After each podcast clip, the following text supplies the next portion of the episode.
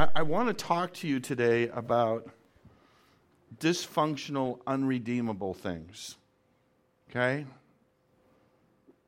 Now, y'all know I love carpentry, and in my love for carpentry, occasionally you look at something and you think, there is no way I can fix this. And so you get out your favorite tool, a very large sledgehammer, and you just make it disappear and you start over.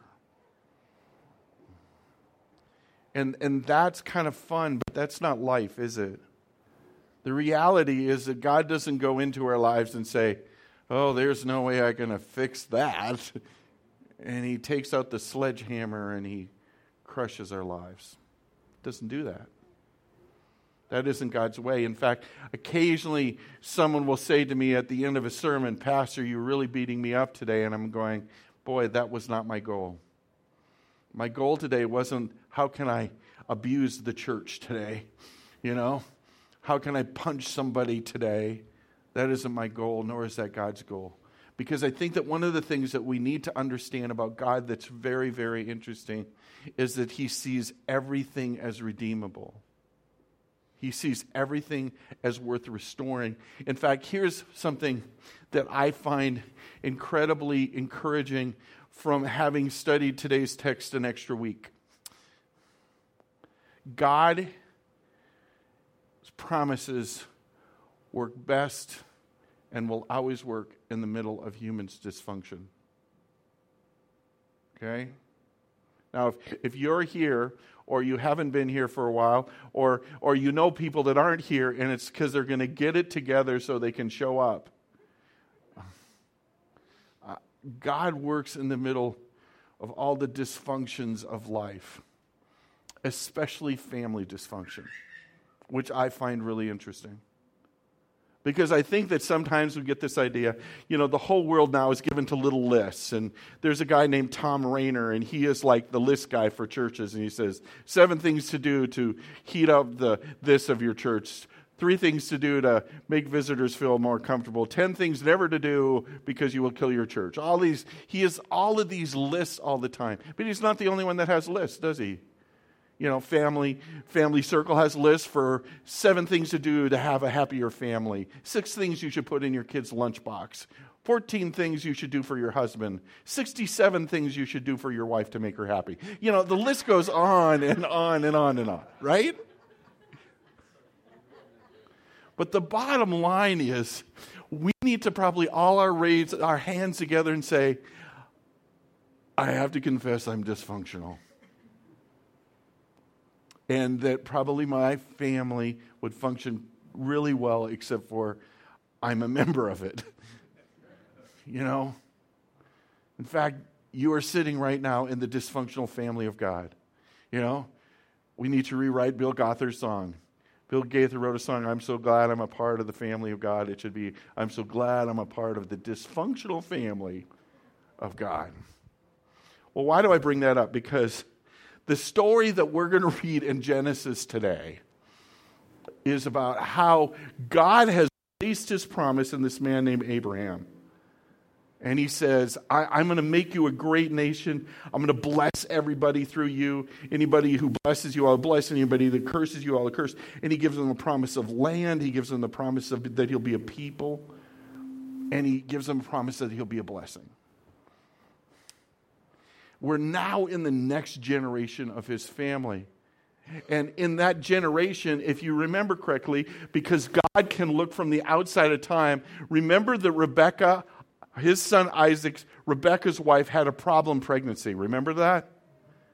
So she went to the Lord and she said, Why am I having a problem pregnancy?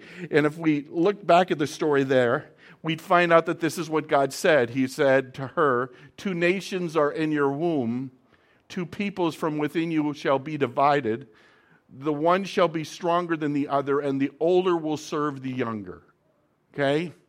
Which is kind of an interesting thing to be told. She basically is being told there's going to be conflict in the two children that are inside of you. They're not going to get along. You know, that's one of the things that we pray often for for our family. Uh, I want our kids to get along and actually be friends so that when we die, they still spend time together. I, I want that. But that's not Rebe- what Rebecca is being told here, is it? She's basically told, Your family is going to be dysfunctional. It's going to be turned upside down a little bit. And we find out that that's true. Because when we pick up the story just a little bit later, we find out that this was going to be true of the family. When the boys grew up, Esau was a skillful hunter, an Adirondactor, a man of the field, while Jacob was a quiet man dwelling in tents. Okay, so we find out that she had polar opposites. Not only that, but they looked polar opposites, right? Because Esau means hairy. And the reason that his name was Esau or Hairy was because he was hairy. Okay? He was a burly old guy. Okay? His brother was not that way. His brother's name was non hairy. Well, actually, his brother's name was Jacob, which meant heel grabber, or more correctly, it meant usurper or deceiver. What a horrible name to give your kid. Hey, hey, hey, deceiver, come here. you know, you know, it's a hard name. I know that name. It's the same as mine. Um, but so we find out that there was dysfunction because here's the reality Isaac loved Esau and he ate his game, but Rebekah loved Jacob. And so we find out that there is this dysfunction in the family. And a part of the reason there's a dysfunction is not only are the brothers at odds with each other and completely different, but there's favoritism in the family. There's one that's loved more than the other. Now, I have four children. I have some of the children that do exactly what I say, and we love our daughter very much for that. and then I have three boys, and they're all very different. And it is really hard to not play favorites. But it says that they did. We're going to see that that's an issue here. And what we're going to find is that there are two situations that involve a meal, and in those situations, we see the dysfunction of the family grow. The first place we see that is um, in chapter 25. We didn't read this as we were going through because I knew we'd come back to it. Once, when Jacob was cooking stew, Esau came in from the field and he was exhausted. And Esau said to Jacob, Let me eat some of that red stew, for I am exhausted. Therefore, his name is Edom, which just means red, because that was the color of the stew. They were having Dinty Moore stew that night. He was hungry. Have you ever been just really hungry so sometimes you just want to eat, and if somebody has food, you're about willing to do anything? Well, that's kind of what happens here. And Jacob said, Sell me your birthright now. And Esau said, I am about to die. Of what use is a birthright to me? So Jacob takes advantage, this deceiver, this, this heel grabber, sees the situation. He says, You want some of my stew? Give me your birthright. Now, the birthright meant that basically Esau, as the oldest son, would get double what everybody else got. You hungry? Jacob saw an opportunity Esau is so hungry he doesn't give a rip about his birthright today. They're probably teenagers, right? You know, I'm never going to die anyway. Dad's going to be here forever. This doesn't really matter. What matters today is Dinty Moore stew.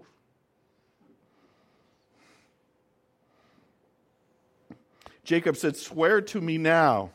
So he swore to him, and he sold his birthright to Jacob for a bowl of Dinty Moore stew.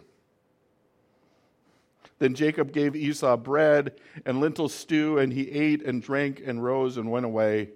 Thus Esau despised his birthright. He decided it wasn't that big a deal, it wasn't that important. He despised it. That, that's the first meal. Esau kind of has an attitude in other areas too. When Esau was 40 years old, he took J- Judith, the daughter of Beeri, the Hittite, to his wife, and Basemath, the daughter of Elon, the Hittite, and they made life bitter for Isaac and Rebekah. So not only did he not care about his special blessing that he was supposed to receive, but he married people that didn't get along with his family. They were a pain in the side of his family. There wasn't a desire to honor mom and dad or to figure out how this all works. It was just like, I'm going to do what I'm going to do. That was Esau. That was his family. We pick it up in chapter 27, and it says, When Isaac was old and his eyes were dim so that he could not see, he called Esau, his older son, to him and said, My son. And he answers, Here am I. And it says, He said, Behold, I am old, and I do not know the day of my death. Now then, take your weapons, your quiver, and your bow, and go out to the field and hunt for game for me. And prepare for me delicious food, such as I love, and bring it, bring it to me so that I may eat, that my soul may be blessed before you die. Esau, I'm going to bless you, but to bless you, I, you have to feed me. I, I want a delicious meal. You, you feed me, and I will bless you. Now, we don't understand this because this doesn't exist in our culture. But there was literally a living will to speak of a way that you would bless the future of your children, that you would see who they were and you would bless them. And this was especially important for the oldest son. He'd already given up half of his, of his inheritance over a bowl of soup, and now all of a sudden, it, he, Isaac was coming to the end of his life, and he knew it was time to bless his son, his oldest son. And he wanted the right meal to do it. Son, you feed me, I'll bless you. But there's more going on. Now, Rebekah was listening when Isaac spoke to his son Esau. So when Esau went to the field to hunt for the game and bring it, Rebekah said to her son Jacob, I've heard your father speak to your brother Esau. Bring me game and prepare for me delicious food, that I may eat it and bless you before the Lord before I die. Now, therefore, my son, obey my voice as I command you. Go to the flock and bring me two, two good young goats, so that I may prepare them delicious food for your father, such as he loves. Now, you have to understand, we're not talking about kids here, okay? We already know that Esau is older than 40 at this point, right? So Jacob is older than 42. We're not talking about kids here. But mommy says, I want you to go and do this. And then she goes on and explains this about it. She says, And you shall bring it before your father to eat, so that he may bless you before he dies.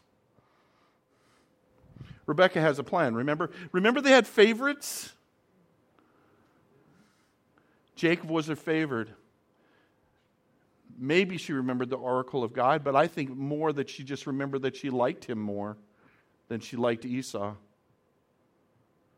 And she said, Son, I want you to go and do something because your father's about to bless your brother, but I want him to bless you instead. I want you to be the one that he blesses.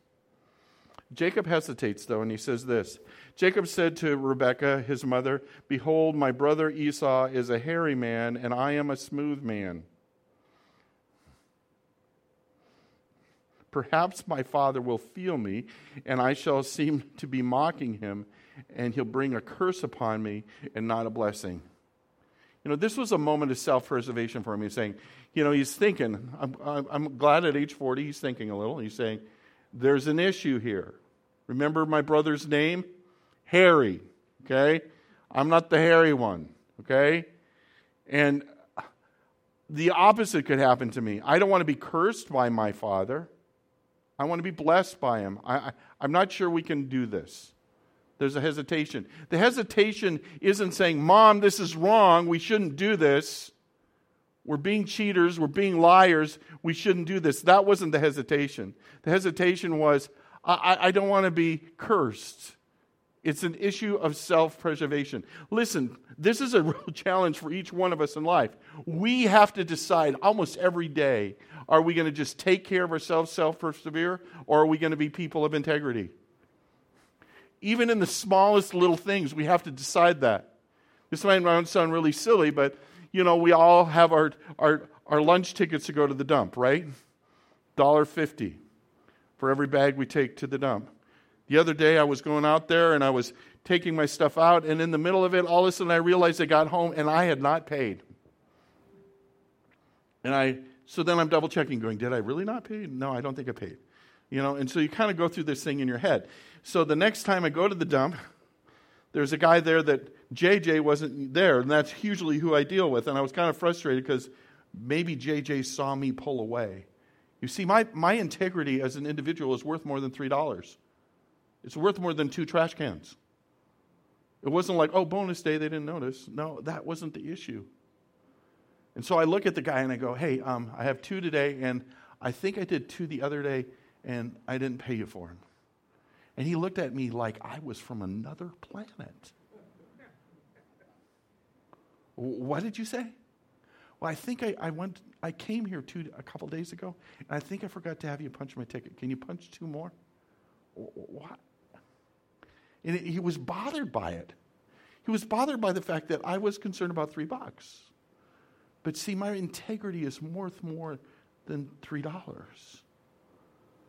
Jacob wasn't concerned about his integrity, he was concerned about self preservation. If I don't pull this off and get and dad curses me, I don't want to live with a curse on my life. I want blessing.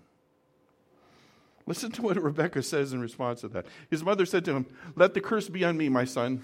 Only obey my voice and go and bring them to me. Okay? I, will take the curse. Okay? I'll take the curse for you. Just go get the food. Do what I say. You know? Isn't it interesting that probably she was a little gruffer because of the situation? Come on, we got to get this food made. You know? So all of a sudden, Jacob, because he has somebody else taking the curse, okay, well, I guess I can, I can not have integrity then. So he went and took them and brought them to his mother. Now, listen to the lengths that, you know, being deceptive is not easy. You have to think it through. There's all kinds of details that go along with it. It's not a simple thing.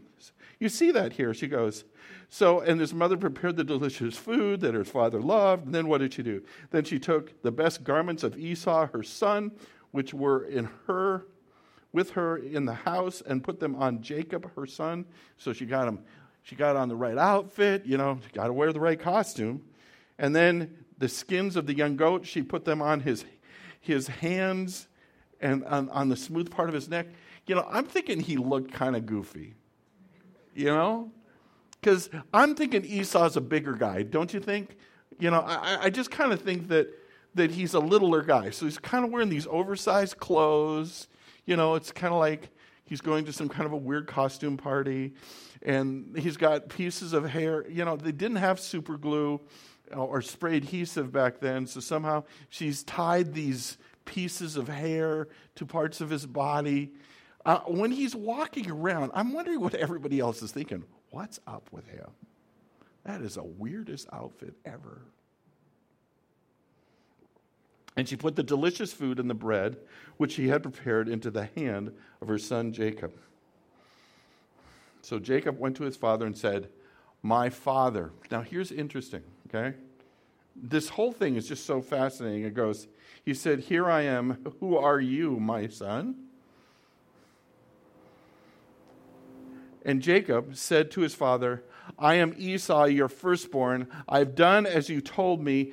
Now sit up and eat my game, that your soul may bless me. You know, I, I can almost hear the impatience in his voice. Okay? I am Esau, okay? Just eat. You know, I want to bless you. You know, I want the blessing. But Isaac said to his son, How is it that you found this so quickly, my son? He's just, he's just having honest conversation with him, you know? And this is what he says Because the Lord God granted me success. Wow.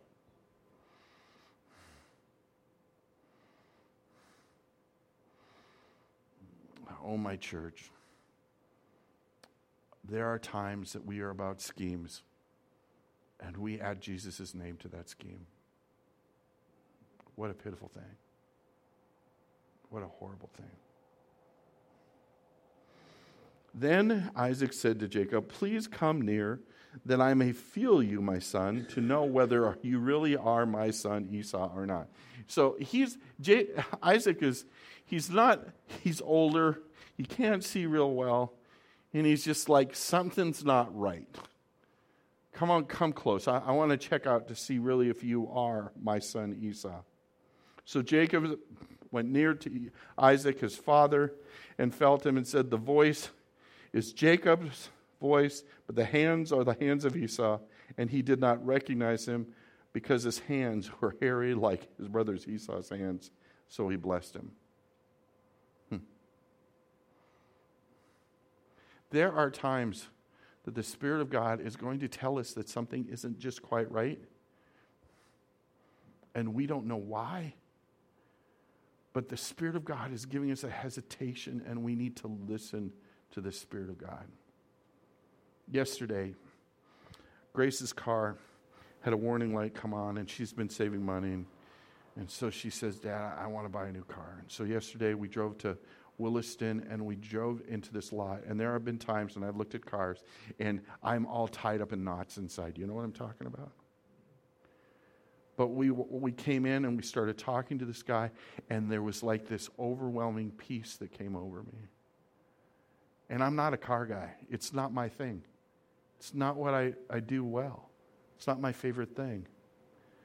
So I was thinking, I don't know why she has me coming along with her. I'm just concerned whether or not the air conditioner works and the radio works. That's, that's kind of the world I live in. Air conditioner wasn't working at first. So, but there was this peace. But see, Isaac didn't listen to the check in his spirit. He asked questions. He kept on questioning things. Something didn't seem right, but Isaac didn't do that. I think it might be the same reason that Esau sold his birthright. The overwhelming smell of that good food. Sometimes there's these impulses that keep us from doing the right thing. This is what he said in the blessing. So he says, Are you my son Esau?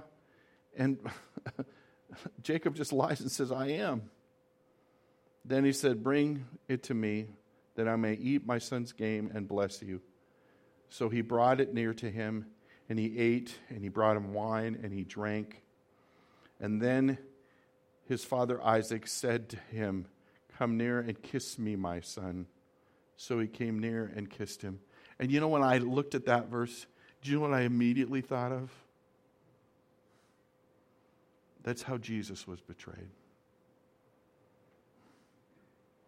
the night that Jesus died for our sins, the way he was betrayed was by one of his closest friends giving him a kiss to verify which one he was. There are going to be times in the middle of our dysfunctional families that someone is going to give us a sign of affection that breaks our heart.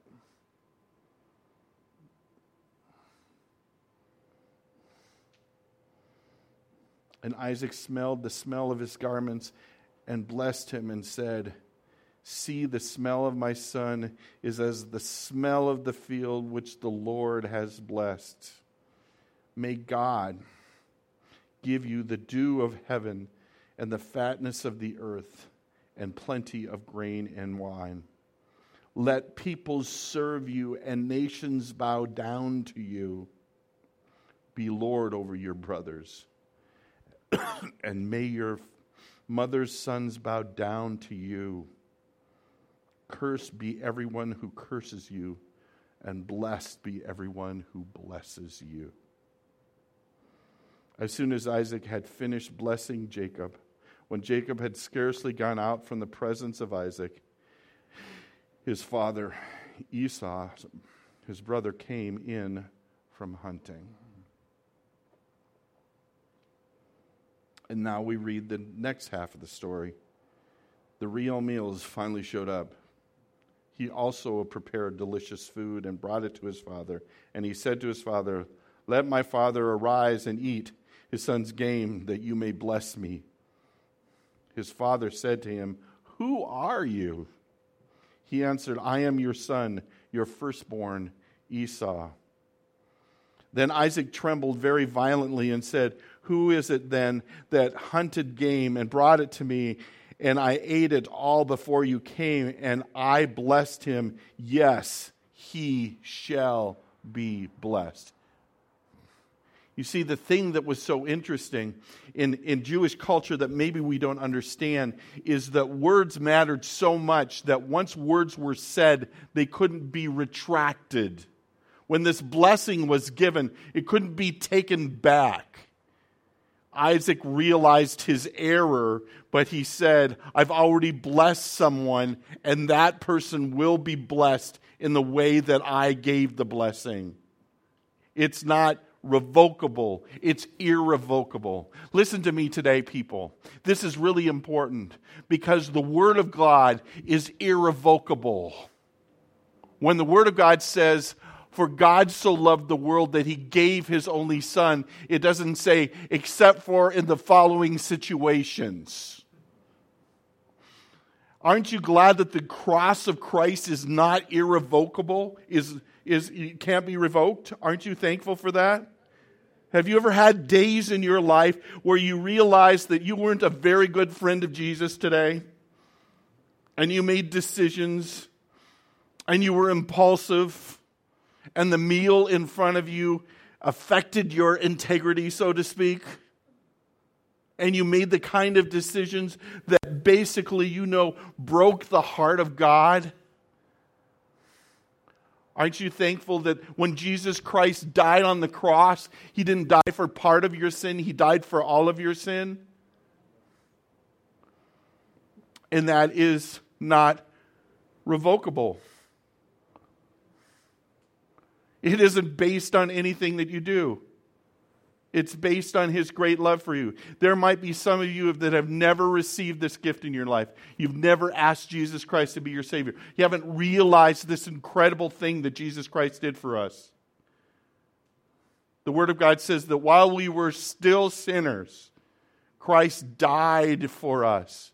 See, in the same way that God could look into the future of history and say, hey, Rebecca, your family's going to be kind of messed up the younger is going to serve the older, the older is going to serve the younger.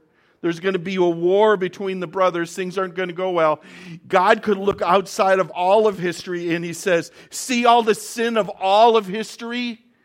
I'm going to have my son die on the cross for that. I'm going to have him take the punishment for all that's been done wrong for you and for me. I'm going to ask him to do that so that instead of you being outside of my promises, if you accept Jesus as your personal Savior, you can live inside my promises.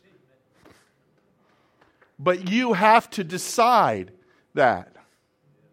Here's the problem that people have people are deciding that God loved the whole world, so Jesus died for the whole world, so they just get it automatically. And it's not how it works.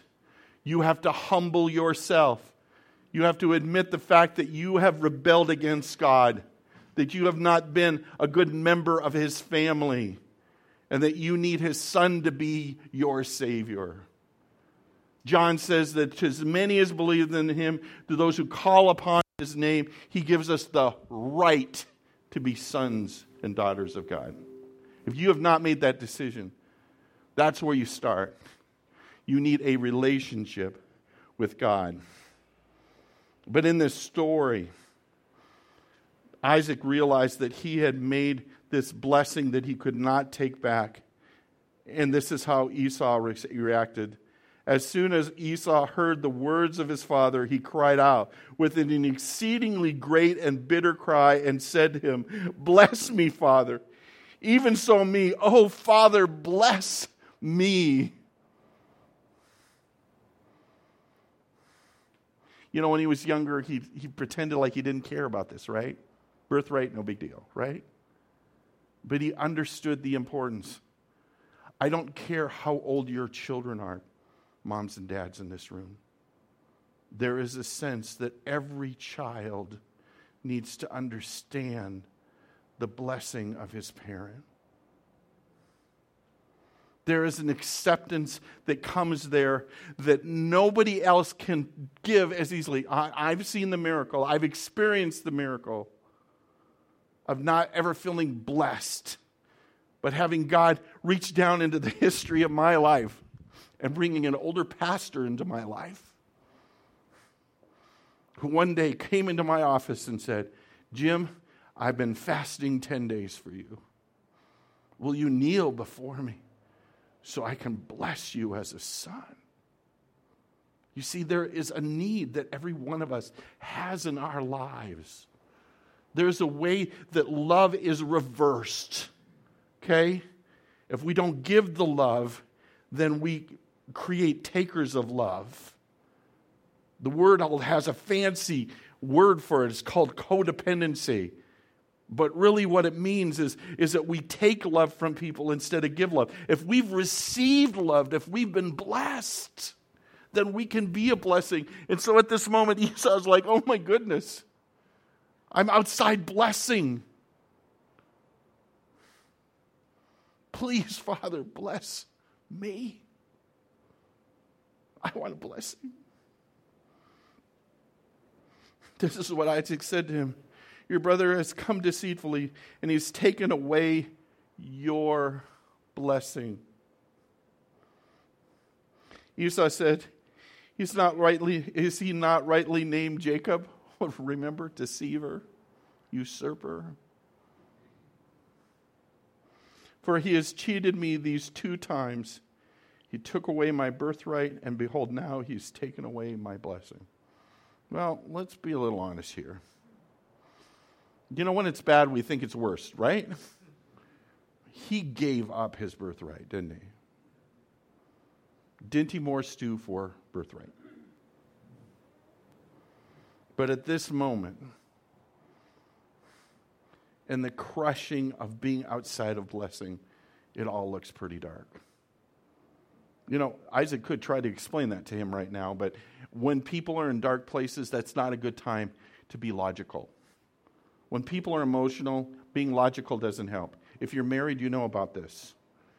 Okay? Sometimes one of us is emotional in a marriage and the other person is trying to be logical. They don't want you to be logical at that time. That is not the way you handle that moment. It doesn't work. I'm seeing people go, Amen. Okay. This is Esau's question. Then he said to him, Have you not reserved a blessing for me? Oh, I did. I, I, reserved a blessing for you and I gave it to someone else. This is what Isaac says. Isaac answered and said to Esau, Behold, I have made him lord over you, and all his brothers I give I've given to him for servants and with grain and wine I have sustained him. What then can I do for you, my son? He's got it all. What can I do for you?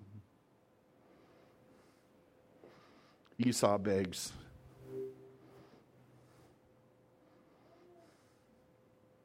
Have you not one blessing, my father? Bless me, even me, O oh my father.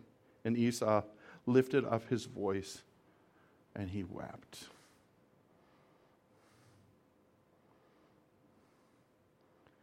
You know, this is an ironic moment. Do you know why there was such a great blessing for Esau that Jacob stole? Because Isaac loved Esau and was going to show favoritism to Esau and gave him all the blessing You see, the dysfunction is even seen in this moment. And so now Isaac is in his mind going, Oh my goodness, there's nothing left. I've spent so much time thinking of how I wanted to bless Esau, and now I blessed Isaac with it. There's, there's nothing left. Then Isaac his father answered and said to him, Behold, away from the fatness of the earth shall be your dwelling place, and away from the dew of the heaven on high. Do you notice what he's doing here? He's saying, Your blessing is going to be to not receive your brother's blessing. He's just giving him reality. By your sword you shall live and shall serve your brother, and when you grow restless, you shall break his yoke from your neck. Wow. It's going to be bad from you until you get mad enough that you're going to break it. Is this a blessing for a child? Not really. Now Esau hated Jacob because of the blessing which his father had blessed him, and Esau said to himself, the days of mourning for my father are approaching, and then I will kill my brother. Here we are again. What was the first sin of the family? Cain killed Abel. Once again, we have the same kind of a solution. But the words of Esau, her older son, were told to Rebekah. So she went and, and called Jacob the younger son and said to him, Behold, your brother Esau comforts himself about you by planning to kill you. Now, therefore, my son, obey my voice. Arise and flee to Laban, my brother, in Haran, and stay until with him a while, until your brother's fury turns away. And as you read in the rest of the chapter, she tells him that, but then she goes to her, her husband and goes, Oh, Isaac, I can't bear for my son to marry someone like our other son did. Please send my son back to Laban so that he can find somebody from our people there. And, and, and Isaac's like, Well, that sounds like a good idea.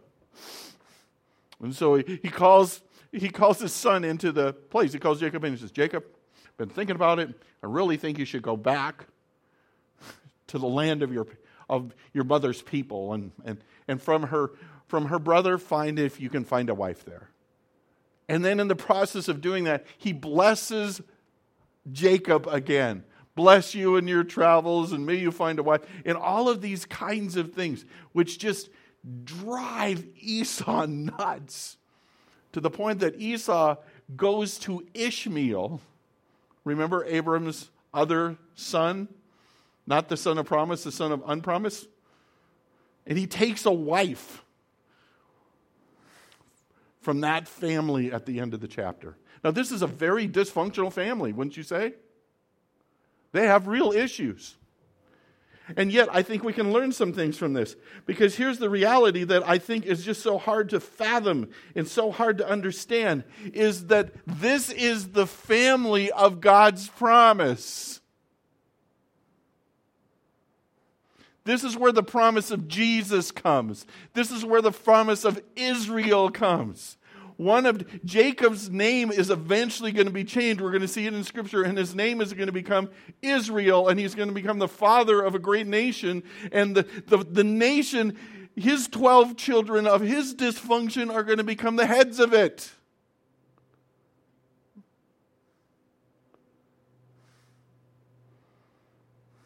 But God could see all of that. That's why he told Rebecca, There's a war in your womb, woman. Here's the reality of what's going to take place. Because God could look outside of history. But you know what? God was still God of history at that moment. Even though the angels might have been having a conversation saying, Well, it looks like those humans messed this one up. We're going to have to get out the sledgehammer start from scratch. God took all of this dysfunction, this deceit, this manipulation, this craziness over two meals. Huh? And God gave us a Savior out of all that. In fact, if we read the genealogy of Jesus Christ today, we'd find a lot more dysfunction than just in this one generation. So, what are the takeaways for us today? Let's go there. God is not limited by man's sinfulness and dysfunction. Okay? That's why, even as I pray and cry out for my nation, I am not like so many people. I'm not afraid. That's what they're trying to sell us all today. It's all kinds of crazy fears. That's what it's all about. They might be trying to tell us the truth at some point, but the only way they know how to package the truth is to add fear to it. Have you noticed that? You know, 2050, everything's going to be gone. Well, that makes life a lot easier, doesn't it? They're always trying to sell us fear somehow. We are supposed to be people of faith. So God can take the dysfunction that is the family that I am a part of and move things forward, even though it seems like I have done too much damage for it to ever work. Okay? God can take the, the dysfunction of your personal life and move it forward. That's what the cross is about. The cross is a miracle. The cross is a miracle that says we get a redo in life. It's better than a mulligan. Okay? We get a complete redo in life. God is saying, My son died for you so that even though you deserve death, you deserve to be punished. I am going to give you life, and I'm going to give you life to the full. I did not come to, to destroy you, I came to restore you. So the first takeaway is that. The second takeaway I think is really important is that sin did not eliminate the promise. Didn't. The promise still existed even though sin was there. And here's two more takeaways. I think that we have to take a look at our own life, and, it, and it's really easy to stand and be critical of, of, of both Ishmael and, and uh, I mean, both Isaac and Esau, isn't it? Because they sold something for a meal, right? But I think that each one of us has to act. As I was sitting here this morning saying, God, what are the things that I sell for a morsel instead of accepting your promises for my life? What are, what are the morsels that are somewhat attractive to me? You know, everybody has a different palate. There's different things that we like. Some of you like seafood. There wasn't a lot of that in North Dakota. The only seafood in North Dakota was a fish stick. Okay? And so when I go out for dinner, I don't think lobster roll. No, because it's just a different kind of fish stick to me. But I do think filet mignon. What is the morsel that without realizing it, you find that you can compromise your life for that morsel? What's the morsel in life that, that can cause you to compromise your integrity? What's the morsel in life that you keep on buying into? What's that waif of, of, of that just is too much for you? You know, the, I, I'm, I'm sad for the people of Villa Vispa that it closed, but I'm not sad for me because some days I'd be sitting in my office and all I could think about is garlic bread you know, because it would be just the smell would be coming over here, you know? But what is the morsel in your life that is causing you to not receive all the blessing that God wants to give you? How are you compromising the holiness that He has for you with the unholy activity that is the appetites of your life? The last one here is just really important to me. Everybody needs blessing. And we can give that blessing to other people. We can be that encouragement to other people. I cannot tell you how much I wept when Max came into my office. and said, I want to bless you today. But there's another part to that story, okay?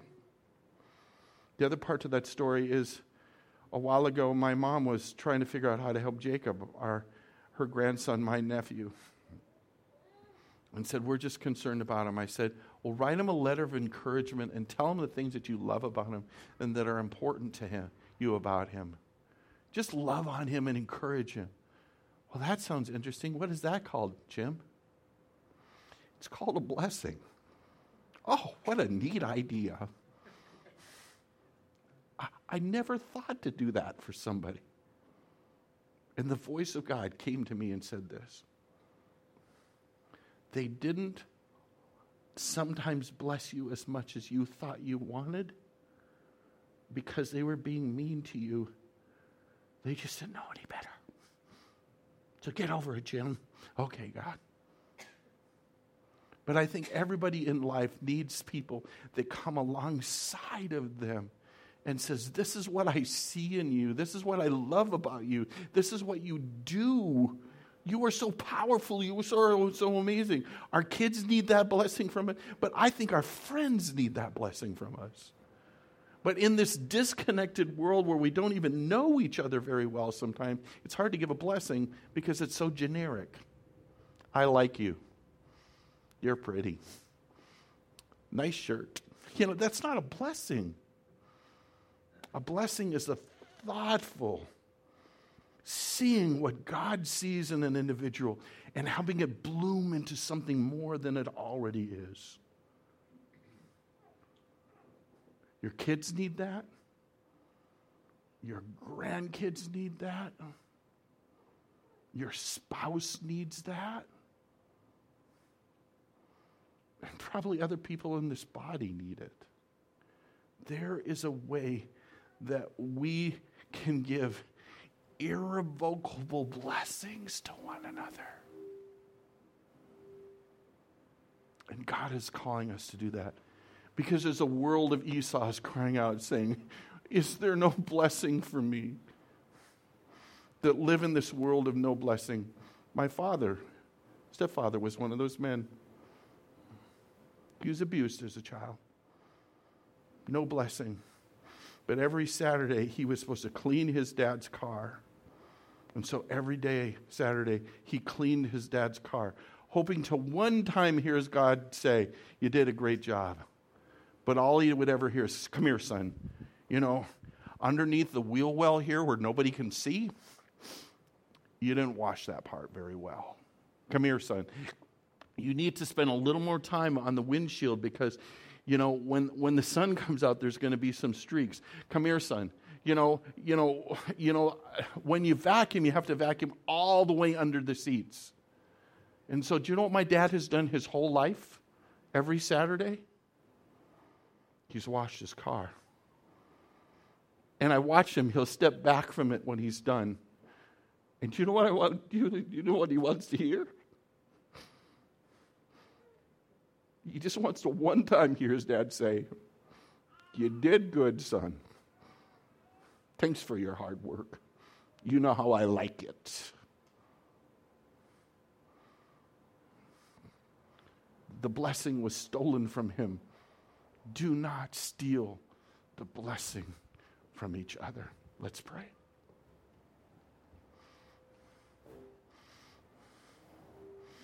Dear God, Thank you for your love for us.